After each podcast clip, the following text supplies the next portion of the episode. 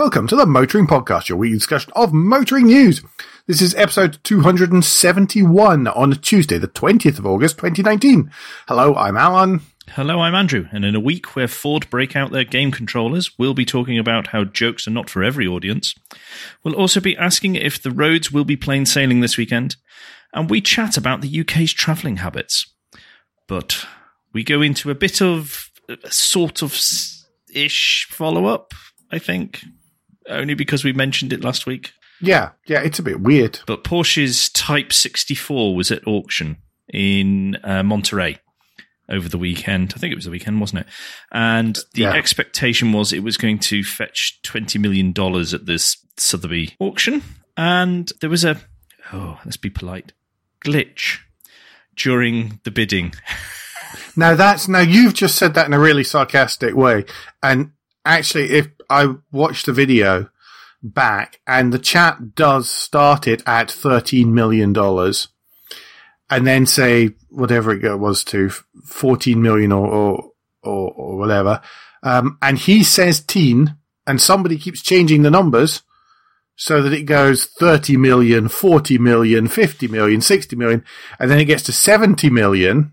That's seven zero million. And obviously at this point, someone's nudging him on the back and he looks up at the screen and he sees that it says 7T, not 17. so then there is some confusion in the auction room.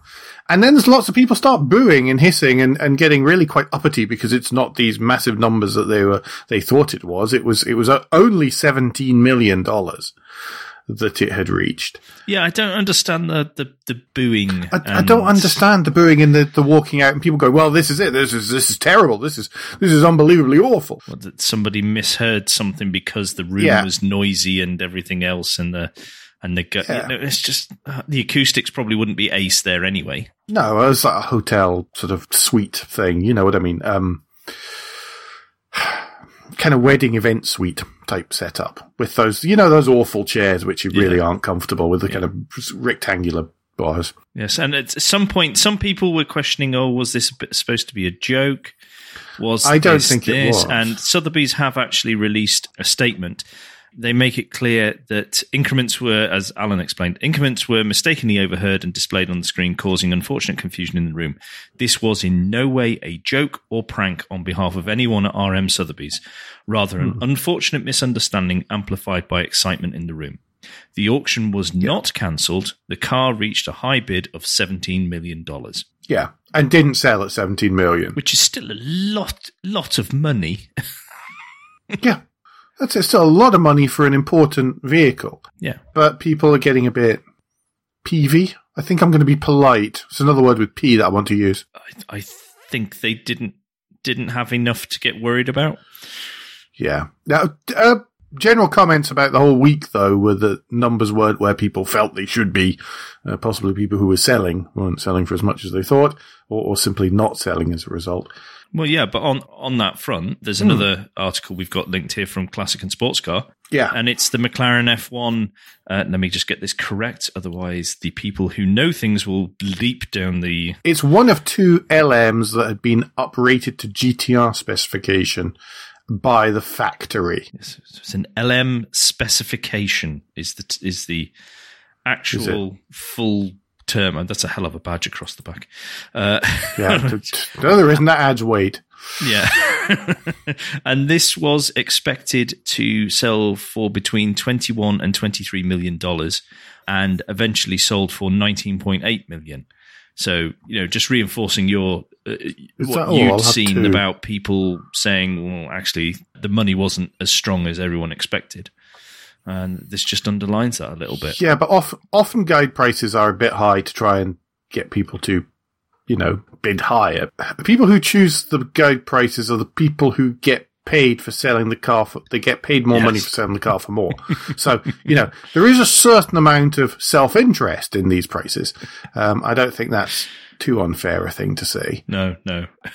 The other thing is, of course, you know, last week there were significant drops on Wall Street as well. 800 point drop in one day at one point.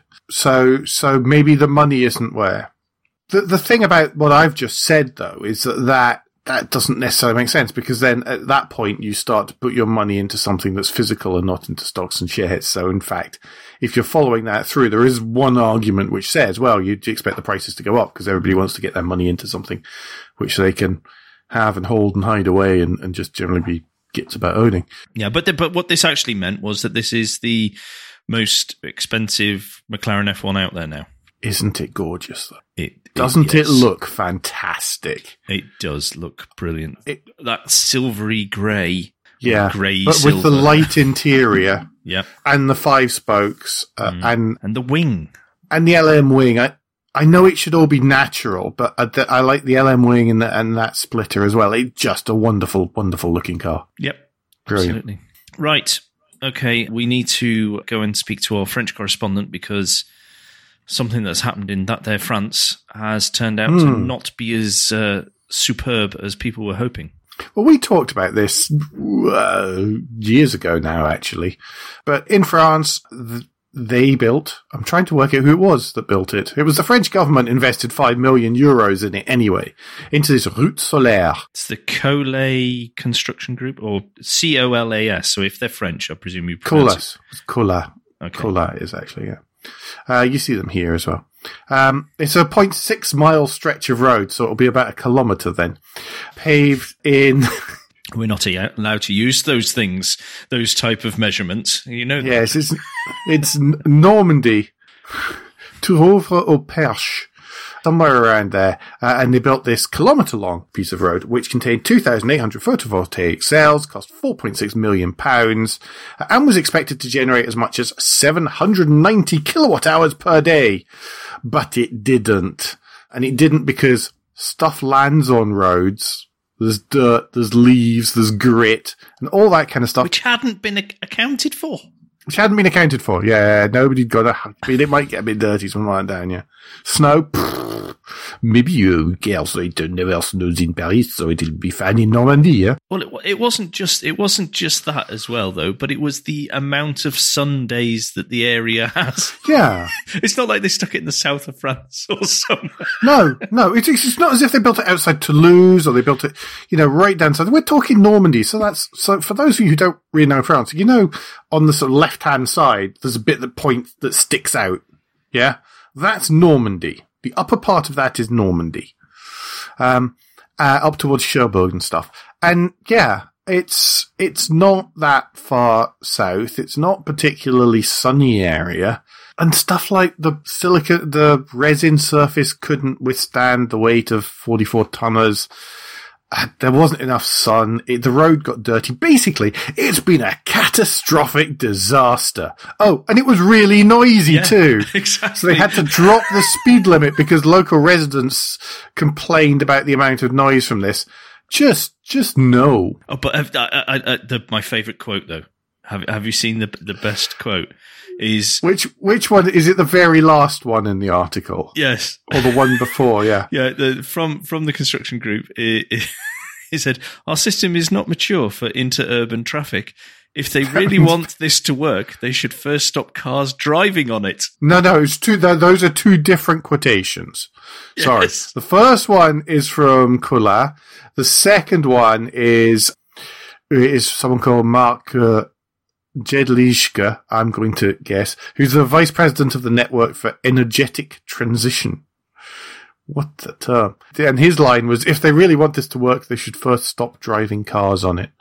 Uh, one of the other problems, of course, is that normally when you build a solar array for energy generation on a roof anyway, then you tilt the panels towards the sun and they get just that more direct sunlight, more energy. Uh, of course, you can't really do that on a road, can you? Otherwise, you know, it's, it's like, like the weirdest camber settings ever. Yes.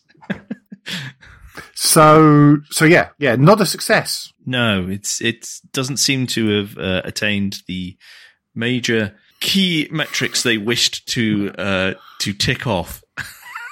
An, an amusing news story for us, but I'm not sure it's five million euros worth of amusing. Yeah, that's that's somebody walking around with four and a half million in their back pocket. Isn't it? Hmm. they have a nice holiday villa now somewhere sunny. or a what? Or a, a quarter of a McLaren F1, yeah? Yeah. Yes. Yeah. Right, moving on. Um, Highways England. They're going to help us all out this weekend. The last bank holiday before Christmas. I've said the C word. I'm terribly sorry. Get out! But uh, the heck are you doing that for? no, I, I'm not. That is nothing Siri to do. says you're just trying to help. Siri Sorry. knows best. yes. but that is a fact. I, I am not counting down how many sleeps till then. Don't worry. I'm not going to Get anything on with it and stop digging. But Highways England is going to remove 480 miles of roadworks over the bank holiday weekend, which means that 97% of the road network will be free of roadworks, apparently. But 3% will be covered in roadworks. They will be roadworks from hell. they will just be roadworks. They will just have cones on them. No one can get through them. But this is for motorways and A roads. As ever, though, we are being warned because this is expected to be one of the busiest, if not, I think it's probably second after Christmas rush for travel, uh, for uh, traffic on the roads. But they Probably uh, is, yes. they are expecting uh, the typical roads like the A30, the M5, the A303, the M25, the M6, the M40, and the M1 to be pretty busy, as in awful. Okay. It's good. So, plenty, plenty more reasons for me not to go anywhere on a bank holiday, No, which is stay normal, at home or cycle. normal locally. approach. Yes, I think that's going to be the plan, to be honest. Well, talking of motorways, Ooh, Oh, sorry, I go was ahead. Gonna, before we got onto that, sorry, I was going to say there's a point in this. There's a, a link to the Story of Motor Research here about it, uh, and one of the things it's pointing out is breakdowns are too common. I don't know if you guys have seen. Have you seen? There's an advert. It keeps if you use Instagram, then you see it about every third post, and it's where everyone gets onto an aeroplane and the pilot starts where you would normally expect the kind of safety check bit to be. And he goes, well, I've had a bit of a walk around and none of the warning lights are on yet. And, and all these kind of, uh, uh, you know, have come on yet. So we should be good to go. I think we'll make it. Uh, and cue everyone standing up in the plane leaving. And it points out that you wouldn't, you know, you wouldn't want it if you got on an aeroplane and nobody bothered with any safety checks or to make sure stuff was maintained. Uh, and you really shouldn't do the same with a car. It's quite a good, it is good and quite cleverly done little advert.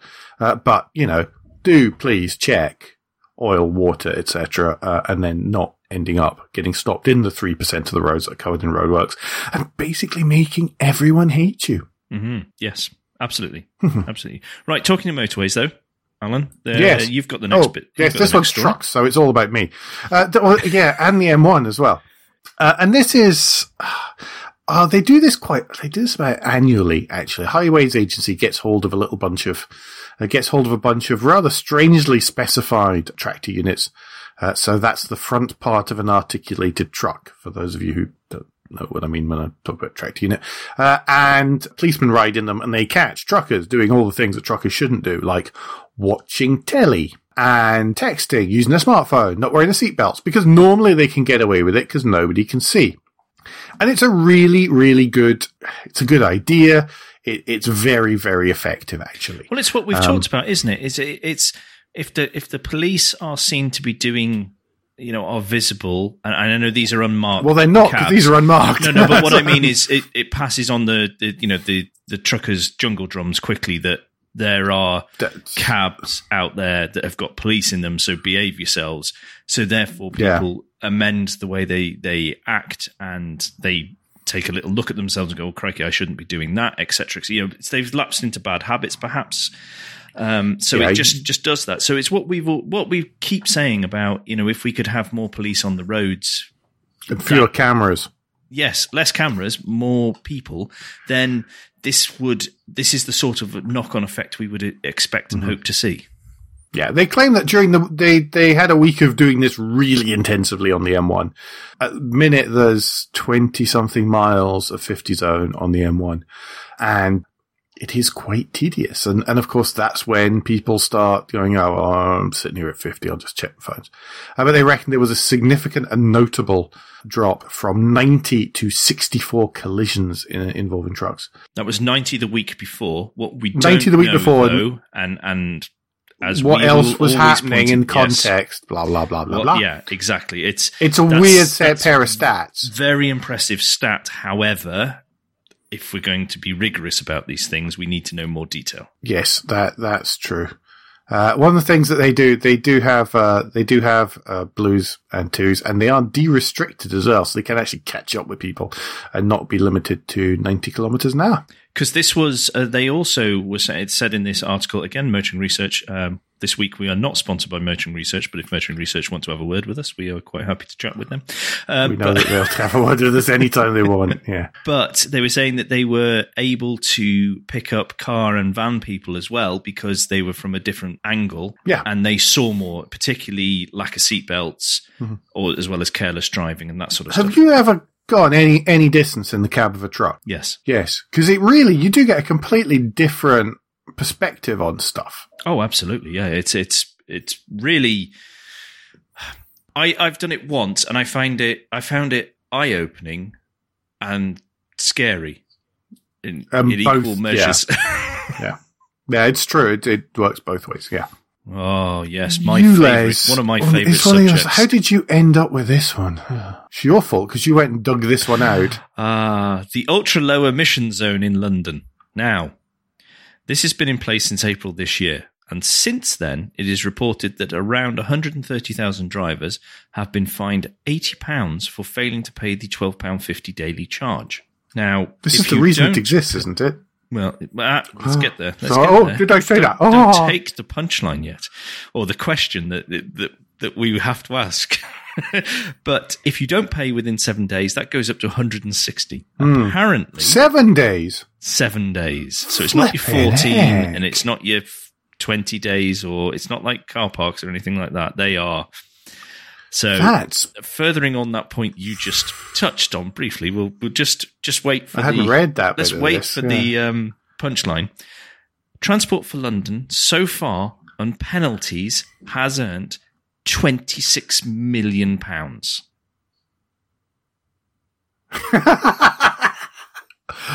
Bleeding Twenty heck. six million pounds. Now, again, I feel we need to say this: clean air is good. We need cleaner air, etc., etc. Mm-hmm.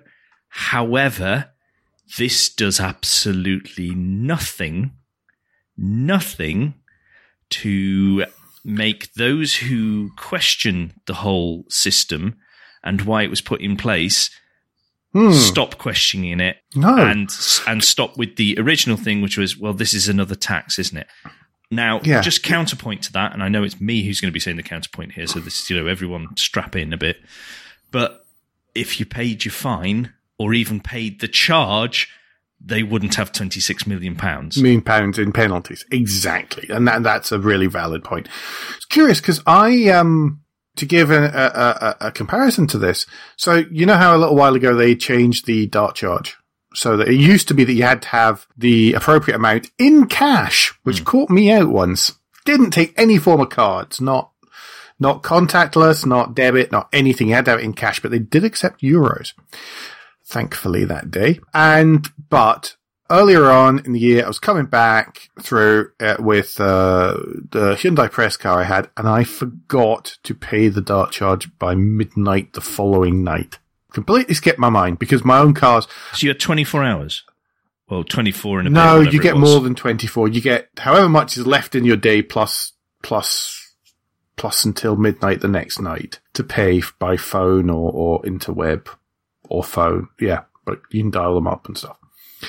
Which isn't normally an issue because my own cars, because I know what a gormless sod I am, I, uh, I actually have an account, which costs me nothing, it means I drive over, recognize the number plate, bills me, sends me an email receipt, and I don't even have to think about it.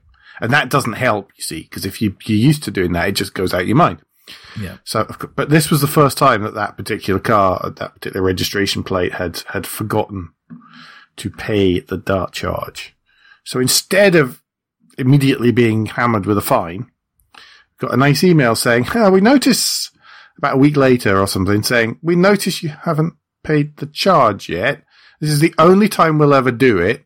But if you pay within the next three days, then we won't levy a fine. It'll just be the actual charge. And I thought that that was a jolly decent way of doing it. Yeah, yeah. and you're not going to forget it, and you're not going to be angry with them because No. because it's like a, oh I just forgot. Thank you for Yeah. reminding me. You've done me a favor, and now there is a positive feeling towards Mm-hmm. that crossing and the way they're doing it. I think the last time I forgot, then they, then a, a car manufacturer actually stumped up the charge for me. Oops. Oh dear. These motoring journalists, they are just. I know, they're the worst bunch of ruddy freeloaders. Quick, where's the Jalopnik? Uh, I know. Full disclosure. yes, that's it. At one point, they paid my dart charge fine. Yes. Ah, oh, well, yeah, never so mind. I mean, the, the the real message is find out if your car is exempt or not. If it isn't, pay the daily charge. Therefore, you don't get the eighty pound fine. And if you get the fine, pay it within seven days, or it's one hundred and sixty quid. And then we just remove twenty six million pounds in six months from uh, Transport for London's budget, which is, I bet, if we looked behind closed doors, they have a certain amount allocated to unexpected income or not income we can declare we're be- expecting. And a certain cut will no doubt go to the service provider. I Hmm. don't know who is who is behind. I wonder who is behind it. It'll be one of the big usual service bunch, Yeah. Crapita or someone. Not necessarily other service providers are available Hmm. for a fee. Anyway, speaking of service, yeah, services and data. Come on. so there's a story on Forbes. You can choose what whatever pinch of salt you want with that, but and it's uh, saying that cyclists are faster in cities than cars and motorbikes. And rather than us just going, yeah, of course, duh, uh, this is being backed up by data from Deliveroo, who, of course, are a delivery company that relies on uh, cyclists mostly, uh, running you over on the pavement. Data from the riders' phones being used to compare with, with cars and buses and all these kind of things to show how much faster they are. It's not really a surprise to anyone, I, I don't think. Um, cyclists are even, can even be quicker than, than scooters. Yes, yes, depending on routes and how law abiding they are. Well, that that is that is the kicker. I think that anyone who has walked around London in the last little while will be familiar with the feeling of being almost splatted uh, by a cyclist with a Deliveroo, or indeed a an Uber Eats or a Just Eat branded cube uh, on their backs. Yeah. It's not fair to just single out Deliveroo from that, but yeah. So legality of routes being taken by cyclists and you know actually stopping at pedestrian crossings and all these kind of things uh, does does come into it. But bikes are quick. Yes, they are. They are. I mean, it, it, it, if the area is safe in which to travel by bicycle, it makes a lot of sense for a lot of journeys Yes, and clean air. and people have been measuring all this kind of stuff, haven't they? Because the National Trans- Travel Survey results are in. Yeah, every year the Department for Transport produces the uh, stats for how we get around England is primarily the one that they've been focusing on, but it gives an indication of how people get around throughout the UK. And we've now got the figures for 2018. Thanks to uh, Daniel Puddicombe for throwing this my way because I had missed it. Yeah, if you like graphs and uh, pie charts and stuff, then this will this is like a wet dream for people who, who Yes. are into that kind of thing. It's like even the summary is seven pages of densely packed graphs and infographics and all sorts of cool stuff. Yeah, it's actually really interesting. it is interesting to how much how much we actually how many trips we make on average, uh, how far Hmm. we go in those trips. Um, because I mean, just for a quick one, they break it down into genders as well. So it's things like males traveled 300, 956 on average, whereas females tra- uh, traveled 1,016, but men traveled uh, 6,990 miles, whereas women only traveled 6,082. So that's the sort of thing you'd expect, I suppose, on that that side of things. But the car is obviously predominantly the mode of transport in Especially when it comes to business. yes, 75% of business trips made by car and van, 9% by walking, and 6% by surface rail. I would have expected someone like me, you combine a load of those. I would have expected rail to be higher. That's what's most curious about that. But then it, it's a business trip as opposed to commuting, you see. Um, yeah, And I, guess I don't do many uh, business trips to London. I don't really commute, you see. no. There's going to be links in the show notes. like we said, whilst one can get one get lost in infographics, it is actually quite interesting to Hmm. to see how it's broken down and just see how we both individually pan out against these figures. I really, I hit all sorts of weird bits in mine. Yeah, I'm.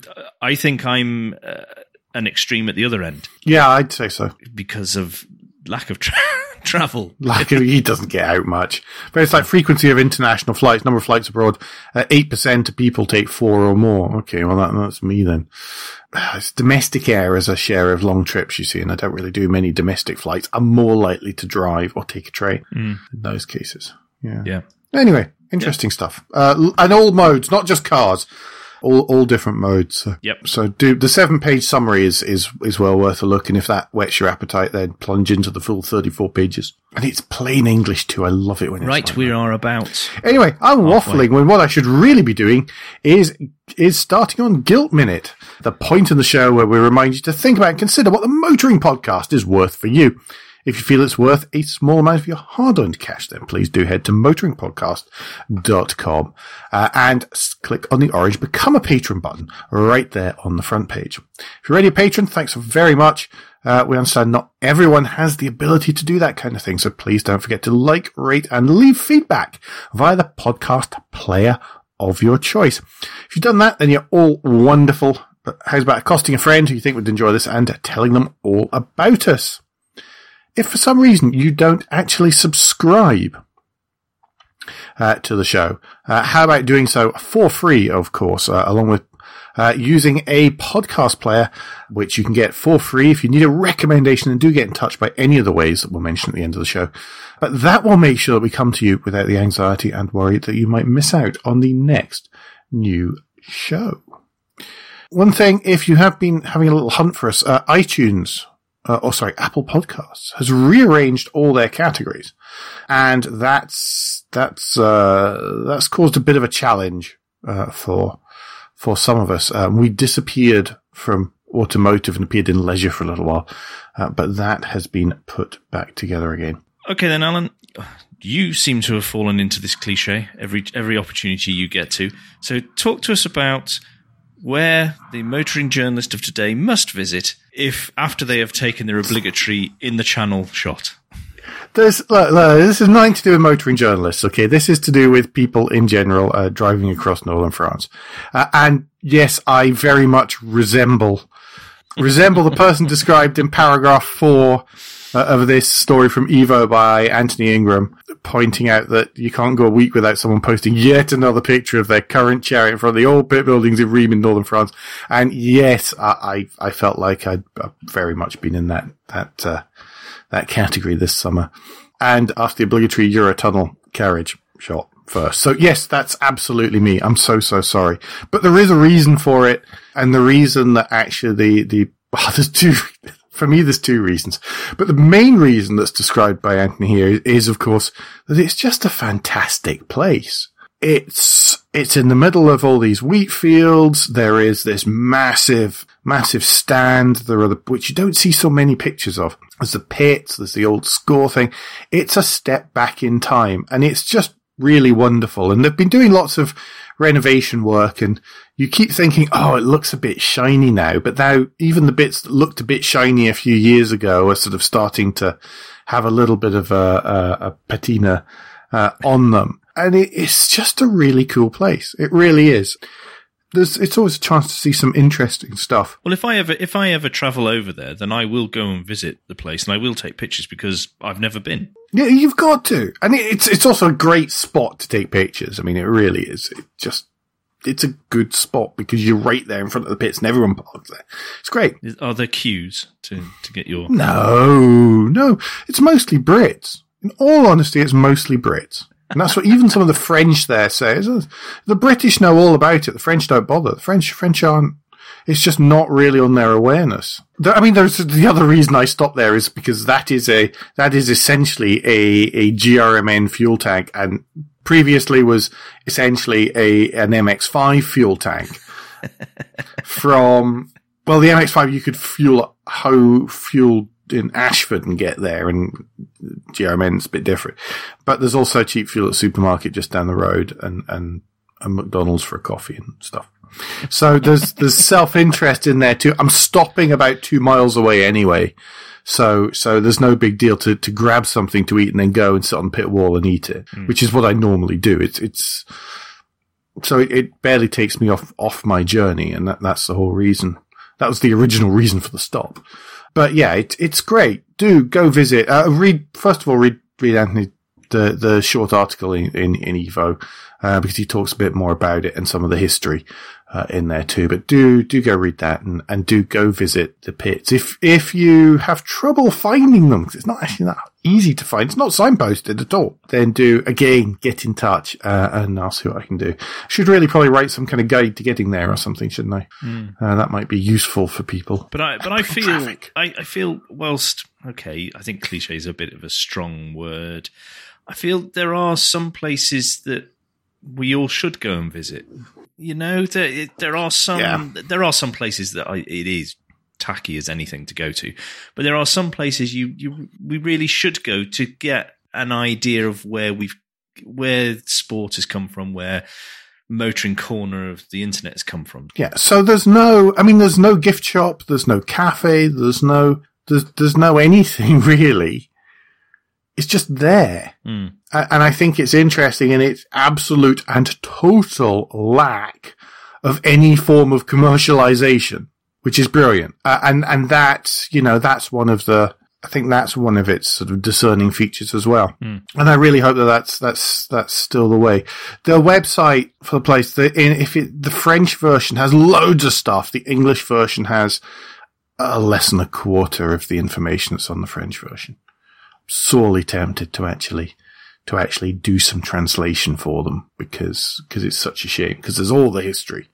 And then the English version is like, there are some gals they went around in, in, in the big circuit.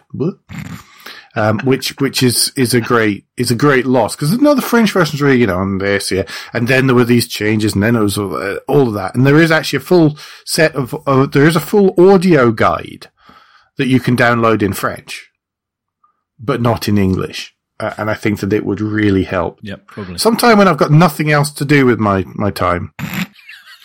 It's probably worth translating the full audio guide and then, and then re-recording it. Yeah, it might be a nice thing to do, I think. Yep. Anyway, Lunchtime read. lunchtime read. You've dredged one up. It's been sitting at the sort of bottom of the list waiting for quite a while. Yes. Yes. This is a, an older one, but significantly older one, but from March this year from Car Magazine, written by Ben Whitworth. And he went to Ruf.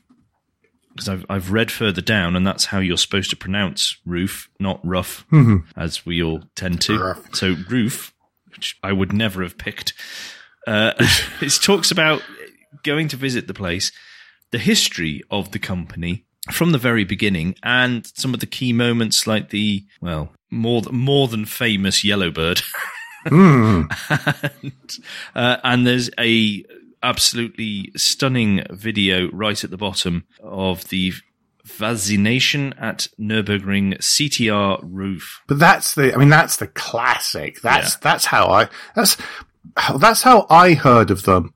Uh, and then, you know, that was, that was sort of underlined by the fact that they were included in the very first Gran Turismo. Yes, because Porsche would not. No, well, the, licensing deal that meant that they were only in, um, uh, oh, uh, Test Drive originally. And I think it was Need for Speed. Mhm. yeah, took took them a while to get out of that to then get into the mainstream games. Yeah, I did. Yeah. out there. So it, it's a it's a cracking read. It's it's fascinating because I didn't know that much about the company other than they made Porsches really fast and had lots of Hmm. wings on them, that sort of thing. but the, there is a smidgen more to it than that. Yeah. there is a there is a touch of finesse. It's not just drive through Halfords and come out the other side.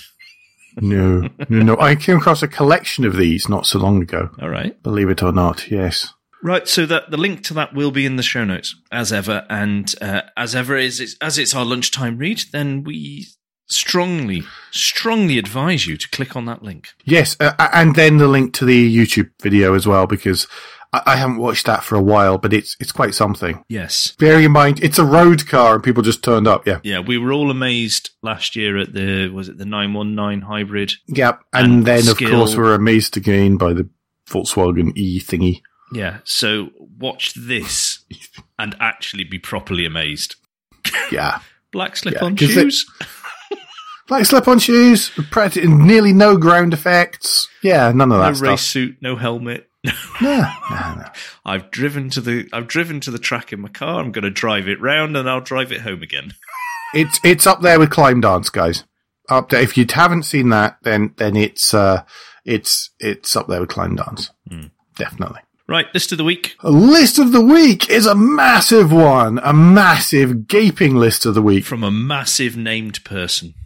Yes, from from, uh, from Major Gav, Gavin Braithwaite Smith, again, motoring research. And it is the biggest car front grills. This was inspired by the launch of the new Bentley Continental, whatever, with its massive grill that almost subsumes the, the headlamps.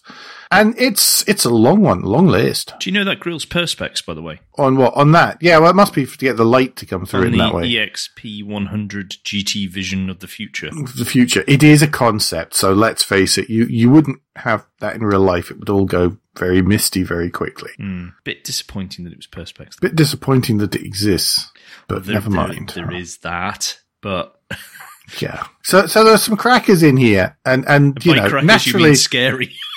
it's flipping horrific. Uh, but you know you can start predictably with the BMW 7 Series and its massive. I don't know. It just always looks like it's been photoshopped and increased by twenty five percent. Well, it's, it, it- you know, it could have been the 7 Series or it could have been the X7, couldn't it? Or whatever that ginormous. well, yes.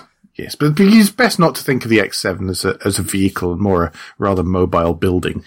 Actually, on that front, I saw a tweet the other day where somebody got their kid to stand in front. Did you, I saw that? Yeah, and, And the fact like- that the top of the grill is at head height of the the, the what seven year old kid or something. seven-year-old kid, and then they showed a I can't remember what car it was, and it showed that it was more sort of stomach height, Yeah, and you just thought pedestrian safety, unless unless you're just actually catching them on front keeping going, and that's that's not going to hurt them because they've yes. got nowhere to just go. suck them in and they they get caught like a like a large like a large bee. They get caught in the grill and sort of have to flap their flap their arms until you stop and hopefully pick them out of it. Yeah.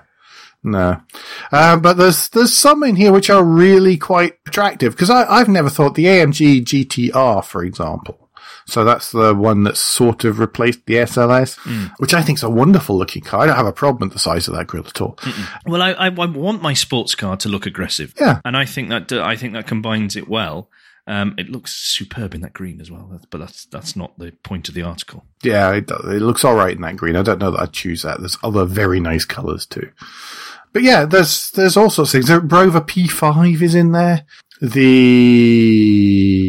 what else am I trying to choose here? Oh, there's some pretty grim stuff. Genesis G90 always looks all right, and of course Rolls Royce are in here too. But there's other stuff like the Do- the original Dodge Caravan. Aunt and Uncle in Canada had one of those.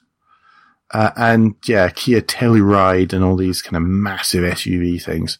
It's an interesting list. It, it's worth a worth a little look. Toyota and Lexus seem to make quite a lot of appearances. Oh, they do. How many? This is one, two. Scroll, scroll, scroll, scroll, scroll, scroll, scroll. The Three. Yaris. The Corolla does as well, which I th- don't have a problem with the Corolla. No, well, we were saying this last. I was saying this last week that I think is that three or four? I'm at now. Uh, Oh, the Yaris that's in here, by the way, is the US North American market one, which looks like a catfish. Uh, and I say that, you know, with love. obviously.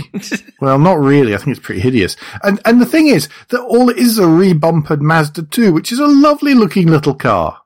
Even in saloon form. So there you are, lady, gen- ladies and gentlemen. He's managed to get Toyota and Yaris in the same sentence. Drink. And Mazda, by the way. That's, I think that's probably what you meant. Yes, sorry, yes. There you go. If you're going to be offensive, at least be vaguely of it. Oh, and the Toyota Passo, which is yeah, hmm, yes, they get a fair fair old count in there, don't they? yeah, but Mercedes don't do too great either because No. I mean, there's a there's the Vision Tokyo, It's the one that looks like a bar of soap. It's just just grim, It's just, just really grim. I'd rather many of the pickup trucks, to be perfectly honest. Yeah. There we go. Yep, not a bad list that. Well done, Gavin. Discussable. I can't think of anything else that should be added to it, really. And I don't really think of any that should be taken away, so. No, more to the point. yes, exactly. Exactly. No, no, fair and all those. Anyway, what's on our and finally this week, sir? Uh, and finally, a friend of the show, Ian Seabrook, uh, is back in Blighty after his epic European travels, which has looked an absolute hoot. It, it has looked It did. It looked an absolutely knackering hoot. Yes. As someone who does travel quite a lot, it was that was a knackering amount Well, of I stuff. was to say, as somebody who did the UK in six days, that was tiring enough, let alone Hmm. Europe, because there was very little stopping by Ian. It was on to the next thing. But I am, I am so happy he's shared that with us all and given us Oh, the opportunity fantastic. to see it because it's just been brilliant. But uh, he was at the Shelsley Walsh, uh, Retro Rides gathering the weekend. And as of tonight, there are two videos. But when I selected this, first of all, this was his event report, which is 40 odd minutes long and is excellent. 42 minutes, which I, I was watching last night. I thought, oh, I should probably go to my bed. Uh, uh, I started off with, oh, I won't watch all of that. I'll watch maybe 20 minutes. And I thought, oh, I must be about 20 minutes in. And I looked and I was 40 of 42 minutes. I was just like, no, I'll just wait till the end then. so, you know, it, it, it doesn't, it sounds like lots, but it really isn't. It really isn't. It could be much, much longer. Yeah, it's it's it's excellent stuff. Anyone who's watched any of Ian's stuff will know the style in which it is presented, and that makes it all the better as far as I'm concerned. It's got a, a wonderful, honest charm to it, uh, which I really appreciate. It makes me feel as though I'm there with him. So that it's just it's just Much a- better a- now. You don't wobble up and down as much though. Yes. so that is our and finally. It is. It is. Uh, uh, now, um, my plan as soon as we're finished recording, well, uh, is is to go off and watch the second one, which is him going up the hill in Took. So it's probably not going to be very long. So, well, it might be. Yes. Uh, anyway, uh, any parish notes this week? None. No. No. Uh, and that means that I can't find the right thing to click on. Uh, so I can remind you uh, to not forget that between now and next week, you can give us any feedback. Share your thoughts with the show at Motoring Podcast on Twitter and Instagram, on Facebook, and on the contact page of motoringpodcast.com, the hub of all our activities. Uh, don't forget our Patreon offer. Uh, available at motoringpodcast.com slash support. Please leave a review or rating on Apple Podcasts, Google Podcasts, or however your podcast app lets you do such thing. As I say every single week, it really does matter. It does. Andrew, what's the best way to get in touch with you? Best way to get in touch with me is via Twitter. If you search for Crack Windscreen, you will find me there. And Alan, if people want to get in touch with you and perhaps get that inside information on how to find the old track in northern France, what's the best way for them to do that? The Twitter, as always, um, where I'm at AJP Bradley. That's B-R-A-D-L-E-Y. Uh, we'll be back next week. But until then, I've been Alan Bradley I've been Andrew Clues. and safe motoring.